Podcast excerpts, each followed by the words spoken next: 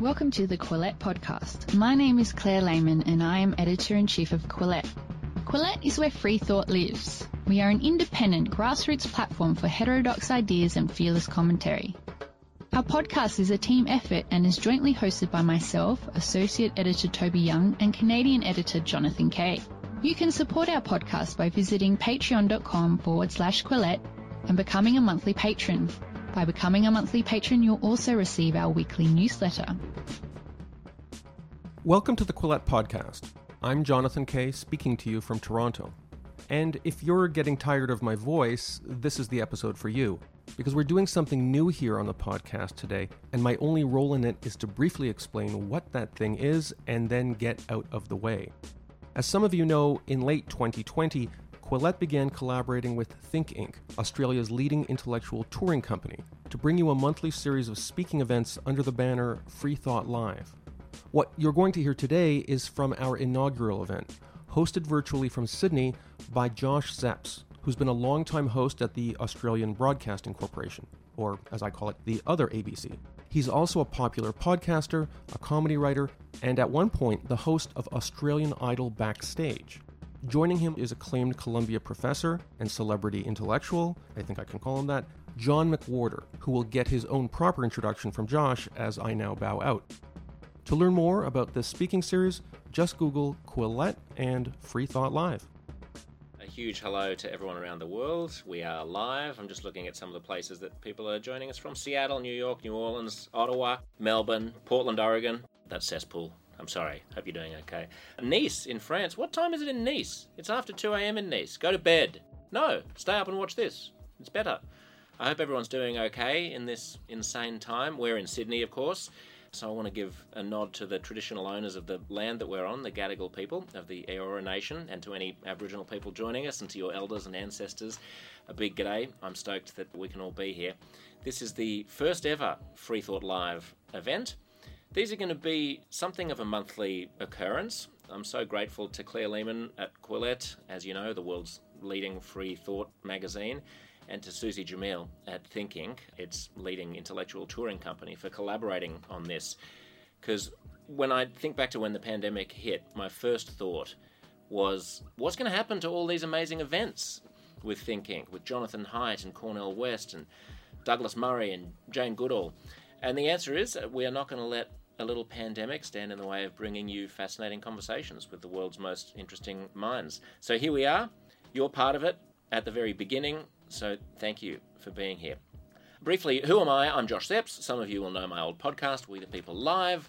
Some Americans uh, will know me as a founding host of HuffPost Live.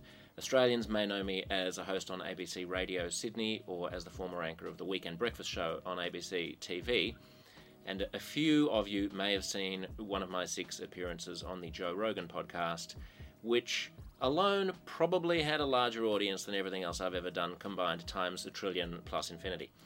John McWhorter is one of America's leading academics and public intellectuals. He's a Columbia University professor who teaches linguistics and has taught American studies and philosophy and music history, but his real specialty is language. His podcast about language is excellent. It's called Lexicon Valley and he discusses culture and race on The Glenn Show with Glenn Loury on Blogging Heads TV, and you'll know his work as a contributing writer at The Atlantic. Please welcome John McWhorter. How are you doing, Josh? I'm well. Let's just start with how you are. We're all scattered all over this crazy world at the moment, unable to, to go and visit each other, and I, I do miss New York, and I think of it fondly, and I wonder how you're doing. Well, I'm fine. I, have to teach my classes online, which requires reformatting all of them. And I have two small children, and in New York City, classes are half online and half in person. But when they're online for a five year old, it's utterly meaningless. So there's that. and I'm trying to write linguistics articles for the academic linguistics community while also writing for The Atlantic and also writing a book that takes issue with the new woke consensus. And I'm trying to do all of that while also having some sort of spare time. And you know what? That is is better than being bored. But that what, is my life. I wonder, what does your five year old even make of an online class on television? Is it just like, this is much less interesting than Sesame Street and Peppa Pig? Why am I having someone talk at me? she has no blessed idea. It reminds me of one time when my eight year old, when she was three, walked in on me as if like I was doing something bad. I was watching an old black and white sitcom. She had never seen black and white TV, but she'd only seen color. Frankly, she'd barely seen TV. She'd only seen color things online. And I'm watching Sergeant Bilko, and she was just mesmerized at like why the colors weren't right, and I had to explain it to her. I think that's what my five year old sees, except it's school. It's yeah. just it's the saddest yeah. thing in the world, and I think it's going to be that way for the whole school year. But you know, life could be much worse. There could be wildfires in California. So don't even talk to Australians about wildfires in California. Man. Yes, we're, we're looking right. at what's going on over there, and it's giving me flashbacks to last summer, which was uh, God, something of a, pre- yes. a, precursor. So I'm, again, my heart heart goes out to anyone on the west coast of the US who's who's gone through that. All of those insane images that we're seeing of blood red skies. I remember, I remember it. I remember waking up, and every morning you'd have a, ca- you a were catch there. in your throat because yeah. yeah, well, I was in Sydney, yeah. Uh, and it, it, you know, I would everyone was coughing. The whole sky was red. It was, uh, yeah, it was pretty horrendous. Anyway, let's talk about more positive things like cancel culture and the the racial apocalypse. Uh, can we yeah. just start? Let's just start with some terminology, I think, John, because as a linguist, I mean, one thing that you are is very precise about language and precise about meaning. And I think half of the problem that we have in the culture wars at the moment is that we're not necessarily even talking about the same things when we talk about things. Uh, what are we talking about? And you've written in the Atlantic about this. What are we, what are we talking about when we talk about racism? Racism has become a really tough word. And the only way that I think I can help anybody is to remind all of us that, say, the ancient Greeks thought that there could be a healthy body or an unhealthy body and that in the same way you could have a society that was healthy or unhealthy and that there was an analogy. Racism starts as burning a cross on somebody's lawn or using the N word. Then at some point in the late 60s, it starts becoming popular to think of racism as being a society where there are discrepancies in achievement or especially access to resources based on race. So the idea is that if there are those sorts of societal discrepancies, then the society is racist in the same way that a person could be racist. Now, nobody was thinking about ancient Greece when they came up with this new definition. No one came up with it. It was something that drifted into the general consciousness because it's our nature to use metaphor. But as a result, we have this word where we're taught early on that racism means that you are a racist person. Then you're supposed to learn later, and it's not as if usually you're taught this explicitly in school, but you're to learn later that there's something called systemic racism, where of course it isn't that a system can be prejudiced or a bigot, but that because there are these inequities, it is racism, and that therefore we must think of it as somehow akin to someone burning a cross on someone's lawn. That's hard. And I think as a society, we're gradually mastering it. Words have a way of covering a lot of semantic space, and sometimes it can be challenging how much.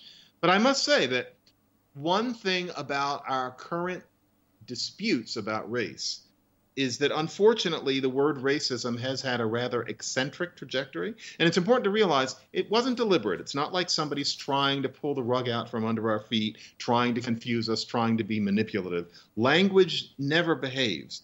But in this case, we almost wish it had because when you tell somebody, well, this person is suffering from institutional racism, they say, well, how is an institution racist? Or if you say you're supporting white supremacy, which is really now a synonym for institutional or societal racism, you say, well, what does that mean? I haven't burned a cross on anybody's lawn. I haven't called anybody the N word. I see all people as the same. And, you know, they probably don't, but they think so. And you're telling them they support white supremacy. And what the person who says that to them is referring to is the fact that it can be harder for a black person to get a really good mortgage as opposed to a white person. The black person's mortgage isn't quite as good. Or black people often have trouble getting health care as good. Or there aren't as many black people in scientific disciplines. That is now considered to be a kind of racism. It's a tough semantic splotch However, we can't get rid of it. There's no way that we can make people stop speaking the way they do. That almost never works. And so we just have to work with what we've got, but it is uniquely challenging. When you say we can't make people stop talking the way they do, I mean, one thing that we can do is is sort of accept perhaps even the term. I'm sort of thinking about whether or not, like, let's start with this. Could we have different words relate that that relate to that refer to structural or institutional racism on the one hand, and the biases that we all hold towards other groups of people on the other. Because I sometimes feel the conflation of those two things. Like the other day, I was doing a story on the radio about a new citizenship test which the Australian government is introducing for people who are becoming Australians. Uh, and we were talking about some of the communities that it's probably targeted at. For example, hyper conservative uh, people from Muslim communities uh, abroad that might be more sexist or homophobic uh, than than Australians. And I said this on the air, and of course, someone accused me of being racist for saying that, for presuming that a Muslim migrant might tend to be more conservative in their outlook than an average uh, Australian. And I said, well, it's not racist. And they said, you just don't know what what racism means. I mean, it is. You're just being a sort of a stickler. Like I was sort of being a pedant for, you know, some linguistic specificity that didn't get to the heart of what I really knew that they meant. And what I suppose they knew that I mm-hmm. meant was that I was making a generalization. And I was guilty of making a, a, generalization. Could there be a different word for, like, rules of thumb that have racial or ethnic uh, overtones versus the institutions of the prison industrial uh-huh. complex and the uh, and, you know the structures that keep African Americans down in the states? Josh, that gets really hard because you know if I could wave a magic wand, we would have one word for I'm not going to say Archie Bunker because I don't know how much the 50 year old sitcom All in the Family played in Australia, but you know an overt racist. That person it, that person was called prejudiced back in the day, and racism racist kind of crept in starting in the 80s. We could call that prejudice then we could say that there is societal racism, and that would refer to these discrepancies. But what you're talking about is something in between, which is that we are to suppose, and here's where I do get impatient. I mean, there's linguist me, and then there's quote unquote race pundit me. And I try to keep them separate, just like I don't like, you know, ketchup and scrambled eggs, keep them separate. But sometimes it's a little awkward. And if you cannot make those sorts of generalizations, and if you can't make them without it being clear that you know that that doesn't apply to every single member of the group in question, but you want to make generalizations and you're told that it's racist to make any kind of generalization, that's based on a myth that's being pounded into us these days that people are all individuals and that there's no such thing as group traits, except the new idea is that you're allowed to depict white people, especially male heterosexual white people, but white people in general, as this roiling, malevolent mass of alternately rapacious or clueless people. So you're allowed to qualify them, but you're not allowed to say anything about any other group of people except that they are oppressed by this white hegemony.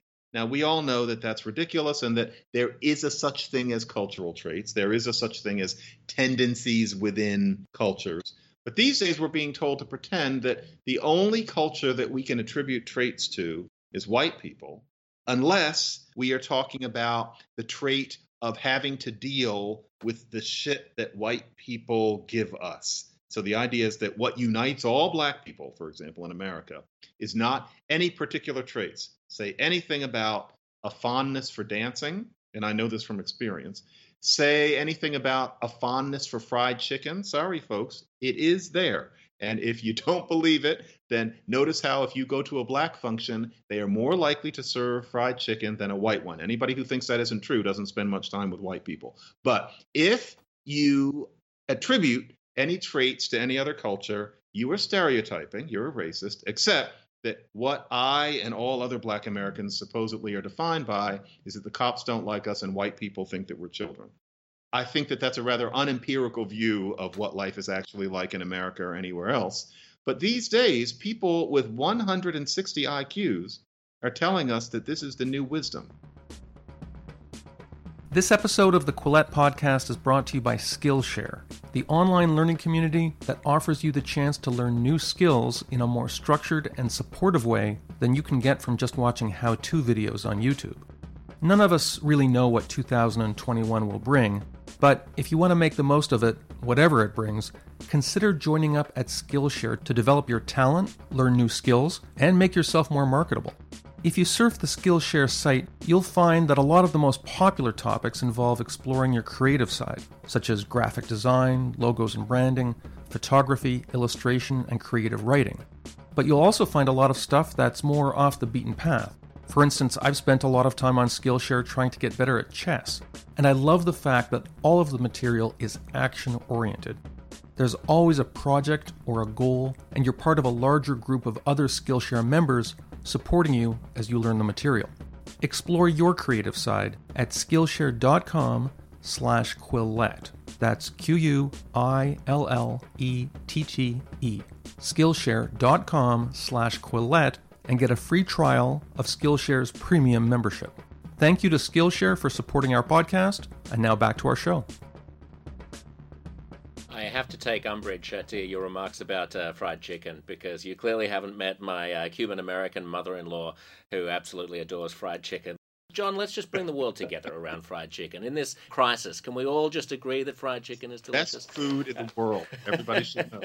Uh, to what extent does a person's lived experience, when you're talking about the difference between, like, what you're talking about is sort of a moral standing to be able to talk about these issues, and we have sort of mm-hmm. lost, uh, you know, white people have lost the ability to talk about these things because we don't have. You're not allowed. Standing, That's right. Because we don't. Yeah. But there is a kernel of truth in that, which is that I have never had the experience of racism, and I have not suffered racism. So, so to some some extent, I don't have the, you know, the buzzword is the lived experience of uh, of this, and this sort of came to a head in in my career when I, I did a the most listened to episode of my old podcast was when Sam Harris and Joe Rogan and Hannibal Buress and I all got in at Joe's studio and started. We're talking. all together. We were all together. Oh, Jesus! you should you wow. should listen to it, John. It's quite something. I, Actually, I it's not even publicly available anymore, but I'll put it out at some point. Anyway, the point was that Sam and Hannibal, who was quite drunk at the time, got into a big argument about whether or not uh, Sam, a white person, essentially has standing to talk about police statistics, to talk about the statistics of violence against African Americans,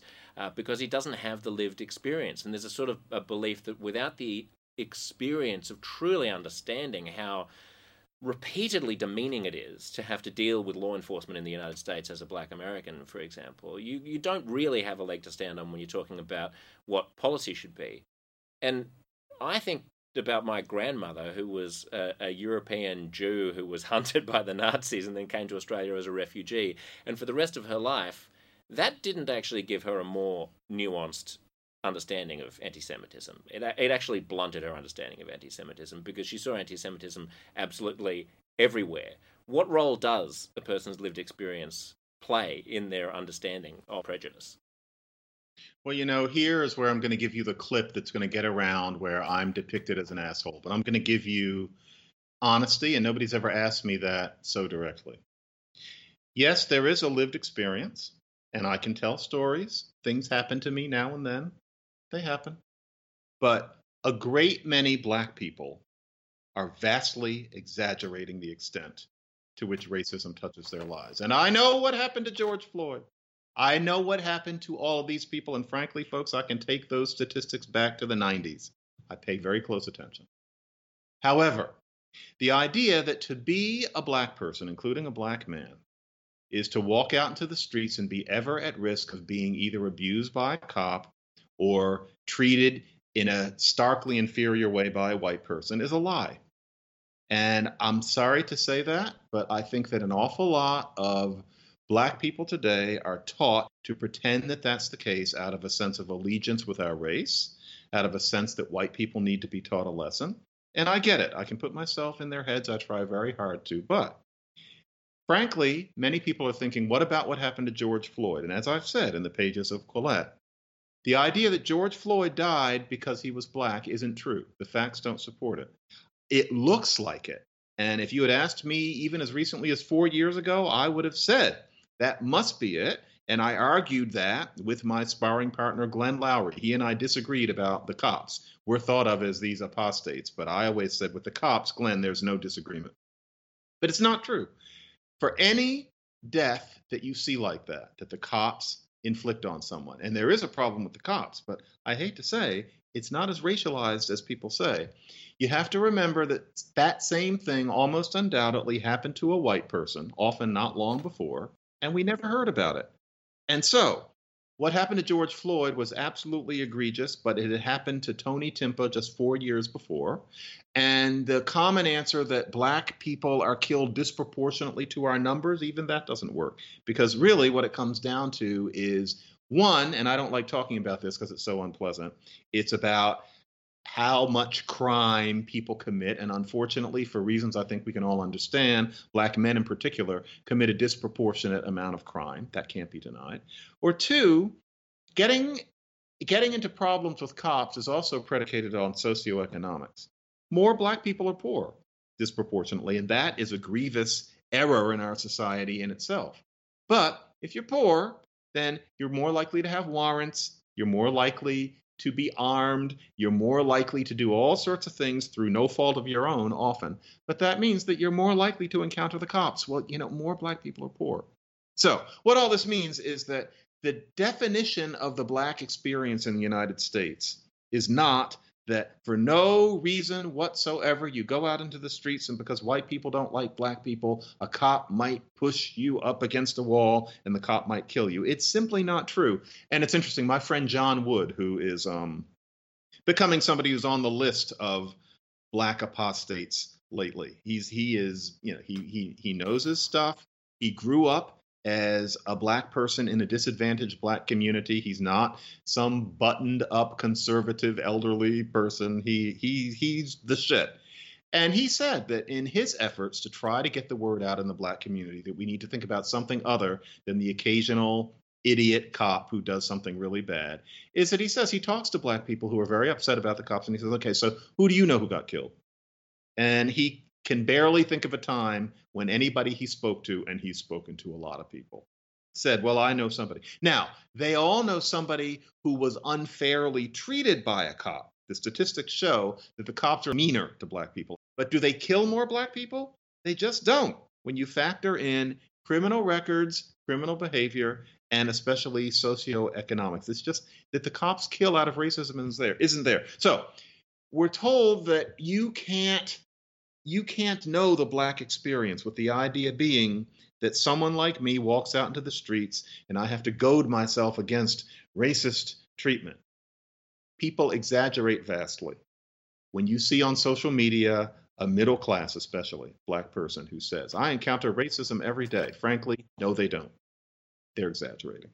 Do you encounter nasty treatment by the cops on a regular basis? It depends on your neighborhood. Do the cops kill you because you're black? Frankly, no. Are the cops mean to you? That is something that we need to really, really work on. Is that the experience of most black Americans in the United States? Once again, no evidence suggests that it does. And so, if white people bristle at that idea that if you are white, you can't say anything about race because you haven't had the experience, as if black people now are Jews in Weimar Germany. It's a vast exaggeration. Nobody is consciously trying to manipulate. There's a very complex dynamic going on in the black community where we're encouraged to have a certain sense of cultural fellowship. We are encouraged to not forget the people who we left behind. All of this is perfectly understandable, but unfortunately, a byproduct of it is that we are taught to exaggerate. It doesn't mean racism doesn't exist. I could give you some stories, but I'm going to stop here. But no, our experience is not what we're being told, and that includes with the cops and murder. And frankly, that untruth is at the heart of why the race discussion in the United States right now is at the impasse that it is. John, you just said if if white people bristle at being told that they're not allowed to comment on racial issues because of the color of their, their skin. It's interesting.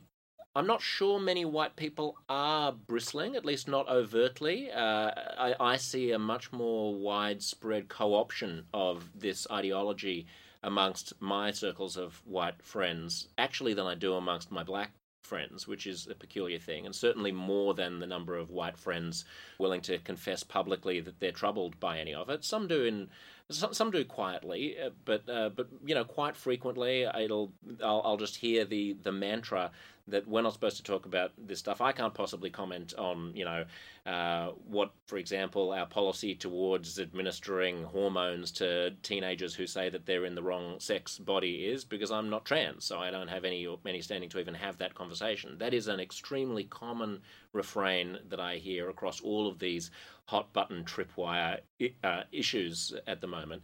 Uh, in your new book, you, you call this uh, this sort of orthodoxy, I believe, the elect, or these people who believe this. Can you sort of articulate the way that you contextualize uh, this mindset? I have been titling a certain new orthodoxy the elect, which I think of as quite literally a new religion, not like a religion. I'm not trying to score a rhetorical point so the Atlantic will publish my pieces. I see myself as watching a new religious creed aborning. Maybe as a linguist, I'm aware that we don't always apply the labels to things that we would in other circumstances, but it's, it's a religion.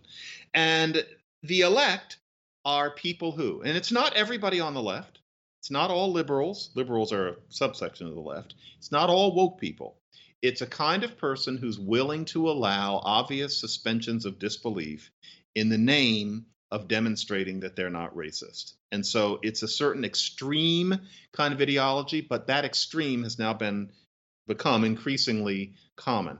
And I can only say that I meet white people who are genuinely under the impression, some of them I would call elect, as in they would beat somebody over the head for you know, not understanding their white privilege. Some of them are just scared. And what's really bothering me is how many white people I see are just scared and pretending. There is more mendacity in the way educated people in America talk to each other now than I have ever seen in my 54 mm. years. But that kind of person genuinely thinks when they deal with me that I can't get a cab frankly, that has not been true in New York City in any way for 20 years, and I've lived here for 20 years. I've always I put my hand up in the air. Sometimes when I don't put my hand up in the air, and I look nothing but black. It was a problem, but there is a past and there's a present. It's not a problem. But I've had people who really think that they have to come get a cab for me. They really think that I'm dealing with all sorts of nonsense in stores, that I'm being diminished in all sorts of ways, and it makes me feel like they think that I'm a baby. They think that they have to pity me. And you know, if I was going through that, if it was 1950, okay, I'd, I'd, you know, I'd be grateful that they understood. If it was 1970, I'd be grateful that they understood. If it were 1980 fucking five, I would understand what they meant. And I was alive and almost mature in 1985. But today, I think they've been misled.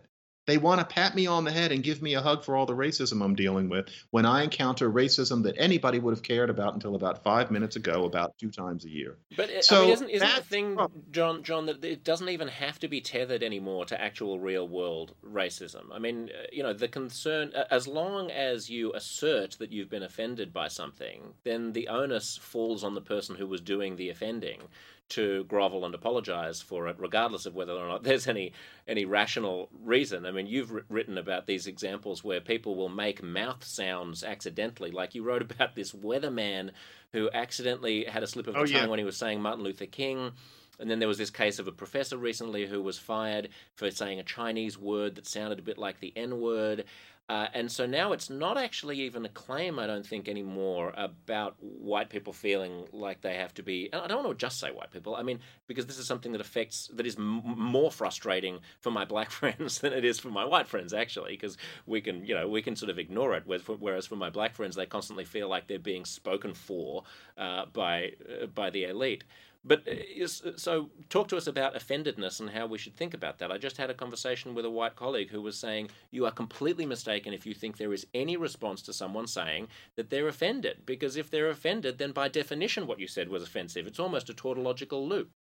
Oddly enough, just by chance, the first time I heard that argument, was in 2003. It was it was an Australian woman. I first heard that from an Australian, and then it heard it from America. I am sorry. I apologize on behalf of my countrymen for spawning such a thing. Okay. When you were saying it, I just thought it sounds like that woman. But no, it's um. This is the hard thing, and I'm writing chapter six of this book. And I need to say something about this book very quickly.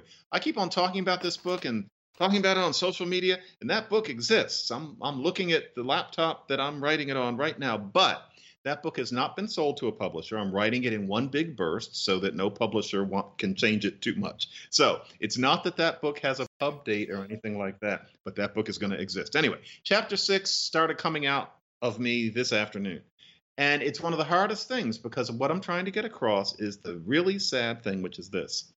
If we're going to deal with this new ideology and come out of it as a society with a genuine and honest culture of intellectual and moral engagement, we're going to have to become more comfortable with calling Black people on their occasional bullshit. And to soften that, I'm going to say our occasional bullshit. I'm not trying to disidentify.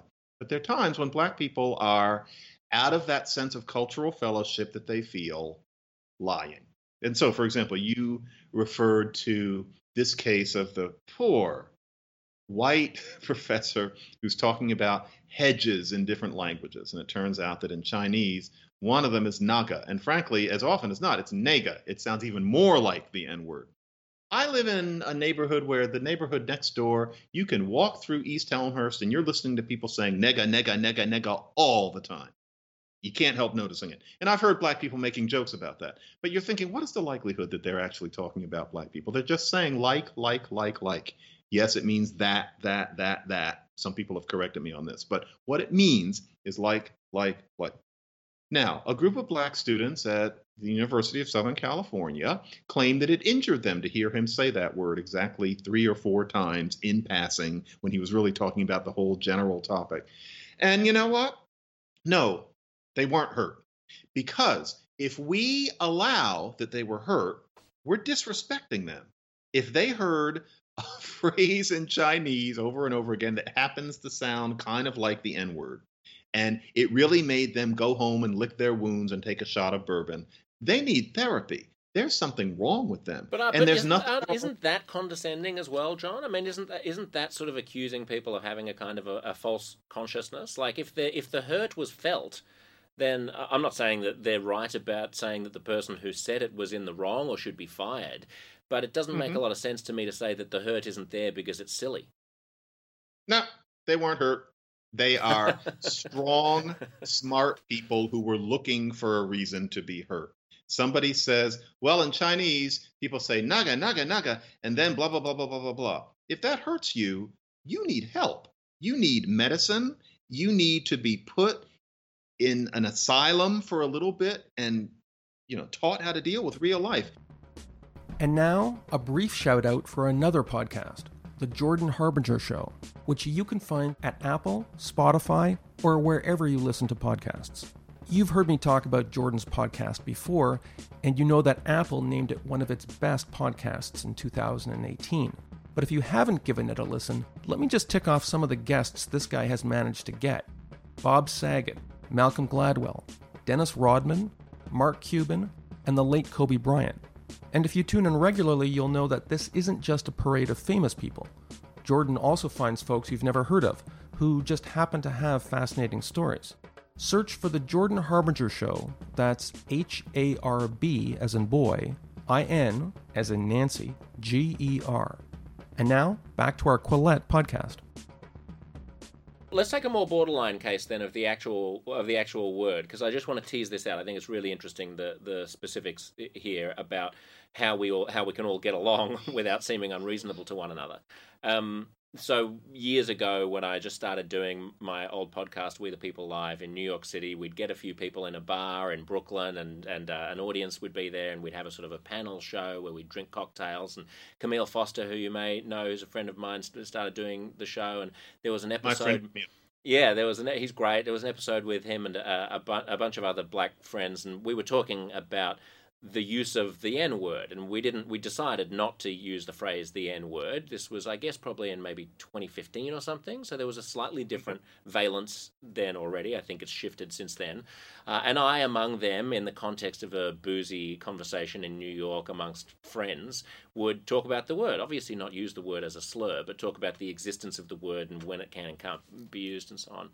Uh, and then last year, I was doing a show at the Melbourne Comedy Festival, and I got a call from the ABC, which was my employer, and they said there's a we've just got a request from one of the big newspapers here. They're doing a story about public uh, people who work for the public broadcaster in Australia and the boundaries of what they can say. And they've come across this episode, uh, and they're going to want a quote from you about that. And this got written up, uh, and then there was a whole lot of backlash internally into my personal email with people saying, You're just looking for an excuse to say the word. I see you. I see through you. I see what you're doing. Uh, people saying the point is you can't use that word because it's our word. And I don't believe that there was no hurt there. I think there was hurt. I don't think I was capable of responding to it plausibly. I didn't know whether I should respond to it plausibly because, in a sense, I was in the wrong and I'd caused it. But is that a more interesting case than the Chinese word? All I can say is that we have to think about one time versus another. And it's easy to live within your own time, but to fully understand issues, you have to think about another time. And I don't mean 1650, I don't mean even 1950, but we have gotten to the point with that word where we are treating it as word magic. We are treating that word with taboo in the way of, funny to say it in this context, but it reminds me of various linguistic practices of indigenous groups where certain syllables, certain sequences of syllables are just not allowed to be uttered. And that is what they do. And the truth is that, you know, here we are with the N word, and we are treating it exactly like that. And unlike with the indigenous groups, I'm not sure why. Because, and here's one of those things I'm 54. And the funny thing about being in your 50s is that by that age, you can remember what now qualifies as another time when you were a fully mature person. So this is not me trying to be the old man saying, get off my lawn. But I know that in 1995, the very first radio interview I ever did, the first time I did media, I remember I had like, I, I was so excited. I had no idea that I would keep doing it. But somebody asked me to talk about the N word. And they didn't ask me to talk about the N word. They asked me to talk about nigger. That's what they said. And the general assumption was you can say it if you're not using it. That's what we thought. I had a PhD then too. So did the other two people who were on the show. There were white people, there were black people. I still have the cassette. I've gone back to it recently just to make sure we used the word. You know, we were referring to it. We didn't use it too much, but we could say it. And nobody batted an eye. This new idea that you're not even allowed to say a word that sounds like it so we all probably remember the niggardly controversies that are actually 20 years old now. But that a professor can't even say naga, naga, naga in Chinese without being suspended from his course for the semester. All I'm saying is that's new. That is not the way black people felt, including leftist radical black people as recently as 25 years ago. What was so different about 1995? And remember, in 1995, we were living at the end of time, just like we are now. This is after OJ. 1995, I still got clothes I was wearing in 1995. I can fit into them. So if we were at the end of time then, what's happened now? It's exaggerated. I don't like it. Now, I, I knuckle under. You have to choose your battles. I'll talk about the N word but I remember when I could say nigger and it was okay. And not nigga. No, I didn't have to be vernacular about it. You could refer to it. That was I mean, normal. It's, it's so funny because yeah, I even like even just you're saying it here like hits me in the chest as a white person who's lived it in wouldn't States. have in 1995. No, uh, that's the funny yeah. thing. It, look, it didn't in 2012 because I can remember when I started working at HuffPost Live, we were doing a segment that was my idea about the N word because I just thought it was interesting because where I came from in Australia, you were able to say it if you were talking about it in conversation. I think people gave people a little bit more latitude, and I had a conversation with the executive producer who said, uh, I said, can we just talk about it? And he said, listen, just think about what it could look like if someone took all of the clips of you saying it and put them back to back into a montage, and then you decide. So Which thank God he gave me that advice because I took it and I didn't say it. But, but my assumption at the time, John, was that look, in the future, people are going to look back on this and we'll be in a less racist time, and therefore it will be less toxic to, to, to use that word. That word is incredibly hurtful precisely because there is still racism. As we become less and less racist, we're going to be able to discuss the use of that word because it's not going to be so hot. And what's happened Although, is the Josh, reverse. Can I interject that Please. there's another thing about that word, which is that it makes me feel like I'm in the down position for a reason that I don't quite understand. There's this idea in the black orthodoxy these days that there's supposed to be this word where if anybody says it, or if anybody says a word that sounds like it, we're supposed to fall to pieces. Don't say that word because it reminds us of slavery and it reminds us of Bull Connor and Birmingham, Alabama, etc. If you say it, we're going to cry, we're going to pound on our bed, etc. I don't think that's black power. That feels weak to me. I remember, I'm pretty sure there's only one time somebody actually aimed it at me. And I was in a in an argument. There was a frankly working class, unemployed, drunken, white guy who was making a lot of noise outside of my apartment. I'm 28 and he wouldn't stop making noise. And he's fighting with his girlfriend. It was like the honeymooners is outside of my apartment, and it was like three in the morning. And I decided he really was like, was like Alice. They were doing that, and I just I couldn't sleep, so I I walked out, and I said, "Could you please be quiet?" And I tried very hard, and he gave me trouble, and so we went got kind of got into it, and I knew what was coming. Finally, I said, "All right, Rob, that's it, that's it." And I turned around and I thought, I know what's coming. And he said, just a fucking nigger anyway. You know, I'm this educated. That's the sort of thing this person says. Mm. And I went to sleep. About five years later, I looked back on that and I thought, oh, I was supposed to cry. I was supposed to write an mm. editorial to the Oakland Tribune or something. Didn't hurt me. Frankly, I felt better than him. Mm. I wasn't yelling at my girlfriend out on the balcony at three in the morning. I was much more upwardly mobile than him. Why would it hurt me? And I think that's the situation with most of these situations where somebody uses that word. But no, apparently I'm arrogant to have not felt injured by that jackass. I don't think that makes any sense. And I know that there are millions of people who are listening to me saying this who are going to tell me that I'm getting something wrong. And frankly, I don't agree. And I think that more of them need to really think about not letting white people get to you. That's what people understood 50, 75 years ago. Don't let them win. No offense, Josh.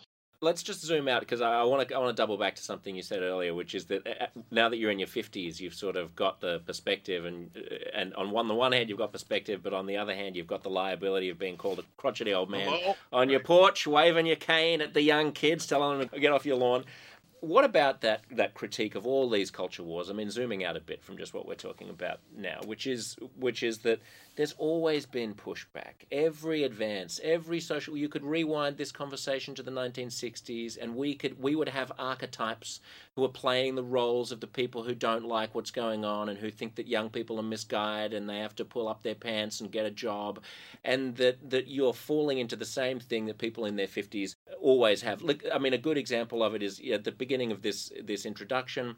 I acknowledged Indigenous people in Australia 10 or 15 years ago in Australia and still to this day in the United States, that's a bit clunky and awkward and like a little bit vomitous. I, imagine, I could yeah. sort of imagine a lot of the our American viewers hearing me do that and go, "Oh God, here's this woke white guy, you know, saying, "Oh, thanks to the indigenous people." But you know what? 10 or 15 years ago that was the case now it's so de rigueur in australia it's just a new normal. It would be a, it would be a comment to not do it. It's just what you do when you're starting yeah, things. You just give a nod to the fact that there were people here for 60,000 years and that you know it's just a nice way of saying okay we're all we're all in this in this together. This is the march of progress. And you know how do you make sure that you're not the guy saying why are we doing all this silly stuff when it was so much better when i was young? Yeah yeah. I, you have to watch out for that. And i try so hard to stay on top of what people generations below me are thinking. A major thing about me is that I'm not afraid to have people hating me, etc. But I try very hard to put myself in other people's heads. I am less likely, I think, than some of my comrades to think, oh, they're just being manipulative, they're just being cynical. I try to think most of them seem to be normal people. They're putting butter on their corn, you know, they're raising their kids how can you be a normal person and think this way? And I try to wrap my mind around it. And so, yeah, you have to watch out for that. And I think that this is something where if it sounds like it's an old man, it isn't. This this sums up the whole civil rights movement since 1966. There's this idea that for black people, the rules have to be different. And so various people came to this country and they were thought of as animals and they clawed their way to the top. Irish, Jewish people, Italians, they did it. But apparently, black people, because of the history of slavery and also because we're darker complected, we can't be expected to do that. Now, it certainly would have taken us longer if we were just left to do it and there was no civil rights victory. But still, the idea is that we can't be expected. And I think that this is what I mean by trying to get into people's heads. I think that a lot of people today are thinking we need to wrap our heads around a new way of looking at what a society can be, what progress can be. So maybe Black America could claw its way up from the bottom, but why should it be that way? Why don't we change standards of what we think morality is? Why don't we change standards of what we think it is to be intelligent? Why don't we change standards of what it is to be a physicist? Let black people into STEM subjects and change what it is to be allowed into a STEM subject. Let us change what music theory is supposed to be. Let us change the rules. And I understand where those people are coming from. A lot of those people are really advanced. They're thinking we need to change the whole procedure. But you know, people have been suggesting that in various ways since the late 60s, and a critical mass of American people, including engaged, enlightened ones, never quite get the message. I understand where our modern vanguard is coming from and hoping that we could really just turn everything upside down and change what we think of as progressive, as good, as smart, as moral. Folks, it's not going to happen. And I'm not saying that as somebody who's 54. I was saying that when I was 34. Now, could that happen? I'd be on board with some of it, not most of it, but some of it, but it's just not going to happen. And so we have to get rid of this idea that black people are going to overcome via an overturning of how American society works. Not because that isn't an interesting idea, not because that isn't an idea that you can have and have an IQ of 180. That stuff can be really deep. It's not going to happen. And if you insist on hoping that that's going to happen, this white privilege business, you're going to submit people to these EST style sessions, and everybody's going to realize that they are privileged and therefore going to go out and God knows what they're supposed to go out and do, but everything's going to change. It's, it's just not going to work. Most people don't know that white fragility was, those sessions were being done way back in the early 1970s. So that. So I try to stay abreast of what people are thinking because I don't feel old yet. But I think that what we need to realize is that this idea that we shall overcome by overturning is not going to work. And it's not going to work even if George Floyd's death was a truly terrible thing. That does not change anything. So that is our problem at this point. And if that makes me old, then I'm sorry, but I'm just old. But there are young people such as Coleman Hughes, mm. who is nowhere near 30, who would completely agree. And there's nothing wrong with him. He's not strange, he's just able to make sense. And now a message from Blinkist, the app that distills the essence from over 4,000 best selling nonfiction books and brings them to you in 15 minute text and audio explainers. As part of my job at Quillette, I need to be conversant about what books my readers and listeners are talking about, in part because a lot of the authors of those books end up on this podcast. But life is busy. Blinkist lets me dive into a topic quickly and find out how to deploy my reading time best. Blinkist also has teamed up with popular podcast creators to blink those podcasts for you too. And yes, the company uses the word blink as a verb like that. It's a thing. By blinking a podcast using a feature called Shortcasts, you can get to the heart of an episode quickly, complete with high quality audio. You can jump right in on the go during your commute, at the gym, around the house, or even download to listen offline. 15 million people are already using Blinkist to broaden their knowledge in 27 nonfiction categories, including self improvement, personal growth, management, leadership, and mindfulness. And like I've told you before, the length of a typical Blinkist abridgment is just 15 minutes. about the length of time it takes me to walk my dog. Some of my recent favorites include The Mosquito, A Human History of Our Deadliest Predator by Timothy C. Winegard, Becoming by Michelle Obama, and The AI Economy by Roger Bootle. Right now, Blinkist has a special offer just for our audience. Go to Blinkist.com slash Quillette to start your free seven-day trial and get 25% off a Blinkist premium membership. That's Blinkist, B-L-I-N-K-I-S-T, Blinkist.com slash Quillette to get 25% off and a seven-day free trial. Blinkist.com slash Quillette. And now, back to our podcast. When you say that this is uh, this is our problem at, at the moment, there are so many problems at the moment. Uh, I don't think I've ever experienced a year which is as stressful and worrying as this one. Not just because of the pandemic, but because of politics, and uh, in addition to all of the things that we're talking about. Um, one critique that I hear a lot, that I get a lot towards myself and towards I'm sure people like you and institutions like Quillette and and Think Inc is like why talk about this stuff why are you talking about this stuff when, okay, so, you know, the left's going a little bit too far? Someone on Twitter said to me last night, I really shouldn't be reading Twitter uh, before going to bed. Someone, someone said, uh, oh, sure, Josh, on the one hand, you have college kids maybe being a bit overboard on the PC thing, and on the other, you have a full blown fascist takeover of the GOP. That of all the things you could be going after, to go after the extremes of uh, of people who basically fundamentally want justice and are on the right side of history is misguided when you could be going after people who are flagrantly in support of injustice and who hold the levers of power. Yep. That is always an interesting um, objection. And I, I get it. I get what they mean. But for one thing, it's not just a bunch of college students. It's at this point our entire intelligentsia, except for a few apostates. It is our entire artistic establishment not only intelligentsia, that only overlaps partially with our entire body of educational institutions.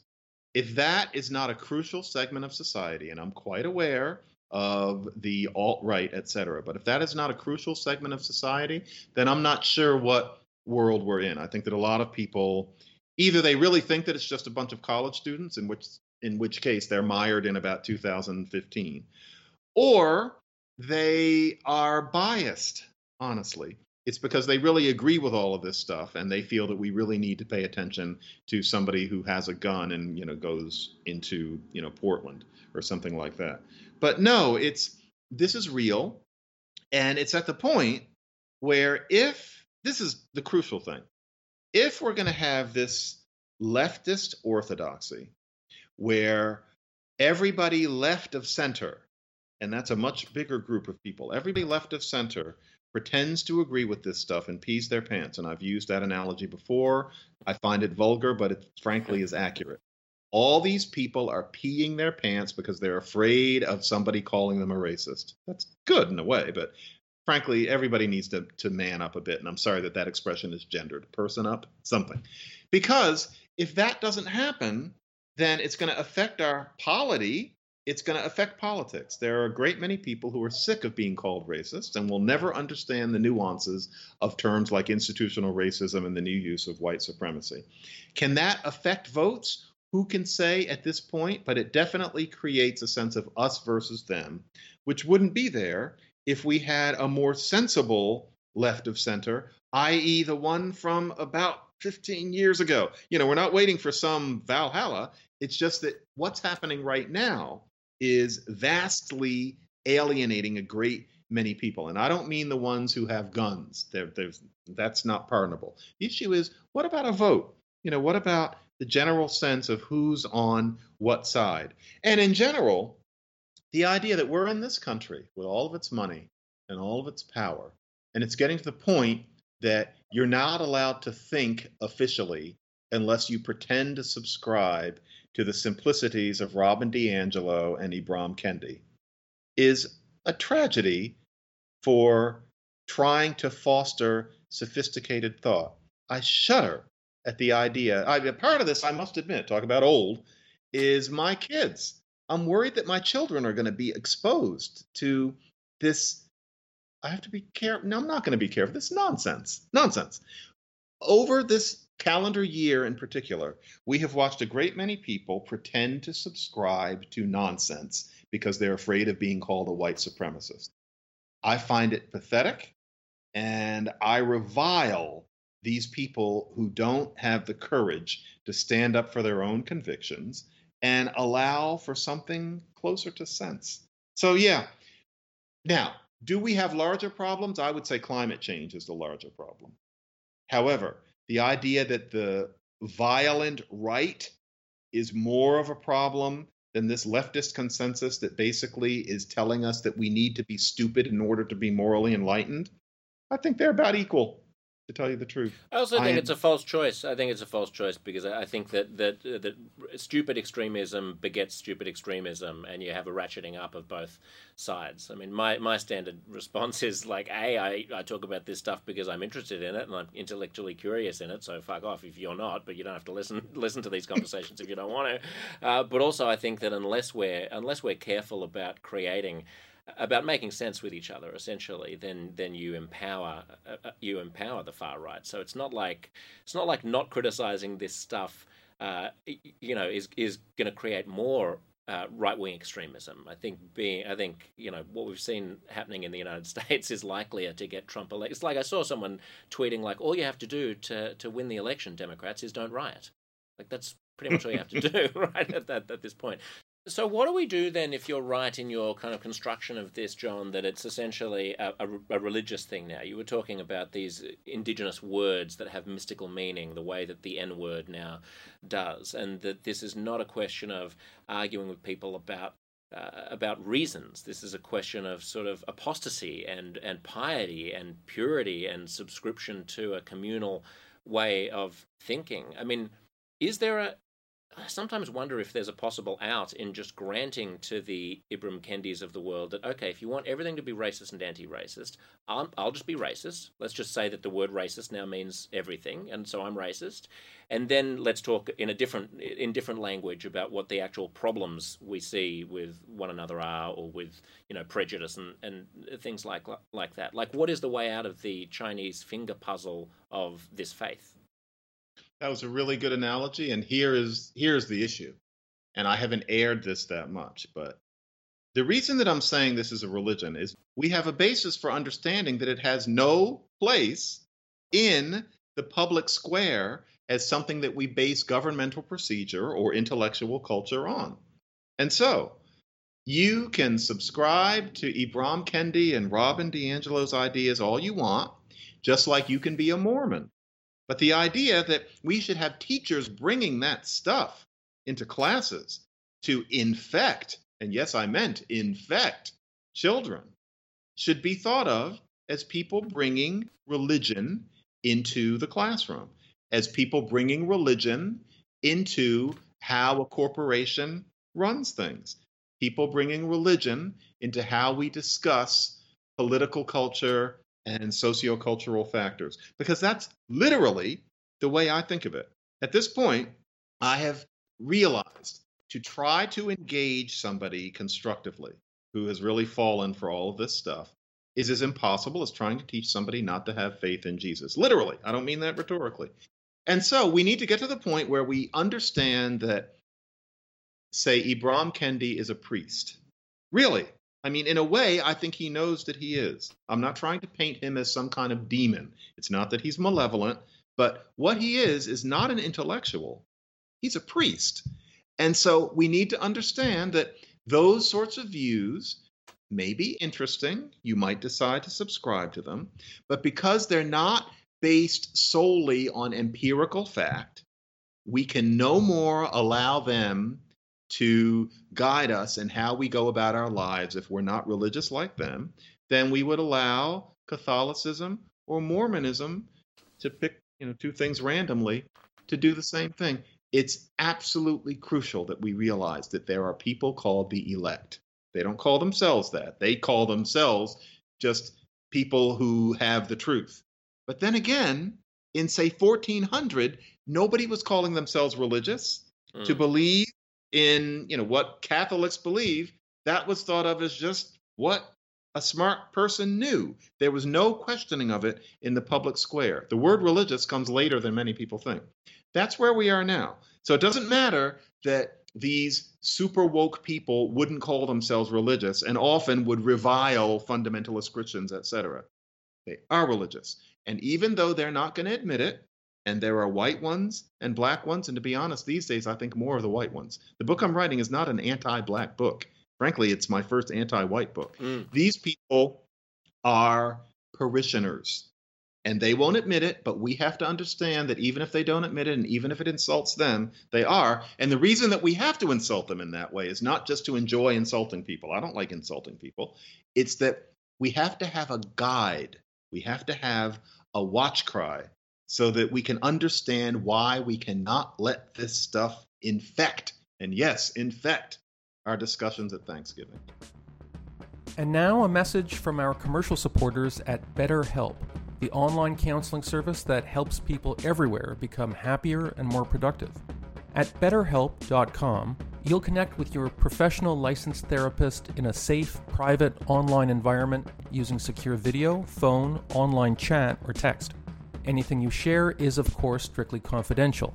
While BetterHelp isn't a crisis line, new clients can start communicating with their counselor in under 24 hours. When self help methods aren't enough and you seek professional counseling, BetterHelp can connect you to a network of thousands of licensed therapists. And you can switch therapists to make sure you get the right fit. Licensed counselors include specialists in sleep, trauma, family conflicts, LGBT matters, grief, and self esteem. So many people are using BetterHelp that they're recruiting additional counselors in all 50 US states. BetterHelp is more affordable than traditional offline counseling, there's no awkward waiting room, and you can message your BetterHelp counselor at any time. Financial aid is available in some cases. Join over 1 million others who are taking charge of their mental health by visiting BetterHelp, that's H E L P.com.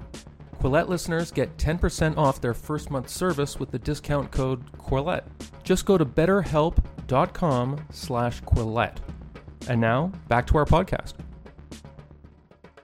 you tell people, well, this is about religion and maybe we need to stop here because you think that you're going to live in the arms of Jesus and I don't. Nobody even tries to have a discussion about that. Or if you've tried, you do it once. I tried once, you know, and the person just kept on saying, well, you've got to have faith. You've got to have faith. You've mm. got to have faith. And I thought, mm. my God, to him, that has a meaning it'll never have to me. Discussion closed. It's the same way with all of this particular strain of wokeism, which says, for example, that to be black is that your defining trait is to be oppressed at the hands of white people and that it's all intersectional and that the only people who you can qualify and describe culturally are rapacious white people all of that is like phlogiston all of that is alchemy we most of us know it we need to reject it as what it is and as civilly as we can just try to work around the elect we're not going to get rid of them. What I want the elect to do is sit down. It's not that I think that there shouldn't be hard left people like that at the table teaching us how things could be. That is part of how we move along. We need our elects. But something happened after George Floyd where the elect stood up and started shouting everybody down. I want them to sit the fuck down where they were so that they are one of many groups and I'm sorry for the profanity, but I meant precisely that. I don't want them to sit down. I want them to sit the fuck down. Spoken only as a linguist could say it. Uh, John McWhorter, it's an absolute delight to talk to you. I uh, look forward to the day when we can have some uh, some fried chicken together after this brutal pandemic is uh, is over. Thank you so much for your time. What's going to happen now if you're viewing is if you have tickets to the after party or if you have tickets to the private salon uh, with John, uh, you'll be able to access those basically instantly, but those will commence in about 10 minutes' time. You will have received a Zoom link in your email. if you're not going to those, but if you've just been tuning in, keep your eye on uh, on future events like this. It'll be a roughly monthly occurrence, and, we've got some amazing special guests lined up. I'm Josh Szeps. Go and find my podcast, Uncomfortable Conversations with Josh Szeps, where you have conversations uh, almost as good, but not quite as good as uh, this one. And wherever you are in the world, have a great day. If you would like to support Quillette, please consider becoming a patron. Head to our Patreon page. That's patreon.com forward slash Quillette. If you haven't already, follow us on social media. We're on Twitter, Facebook, and Instagram. Do you like what you're hearing? Perhaps you would like to read more about the issues in today's discussion. Head to Quillette.com where you will find more content.